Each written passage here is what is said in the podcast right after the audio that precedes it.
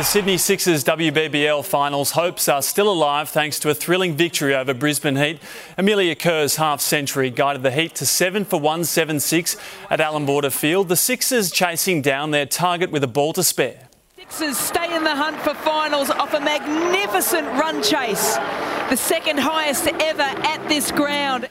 The Strikers edged out the Thunder by three runs to claim top spot on the table.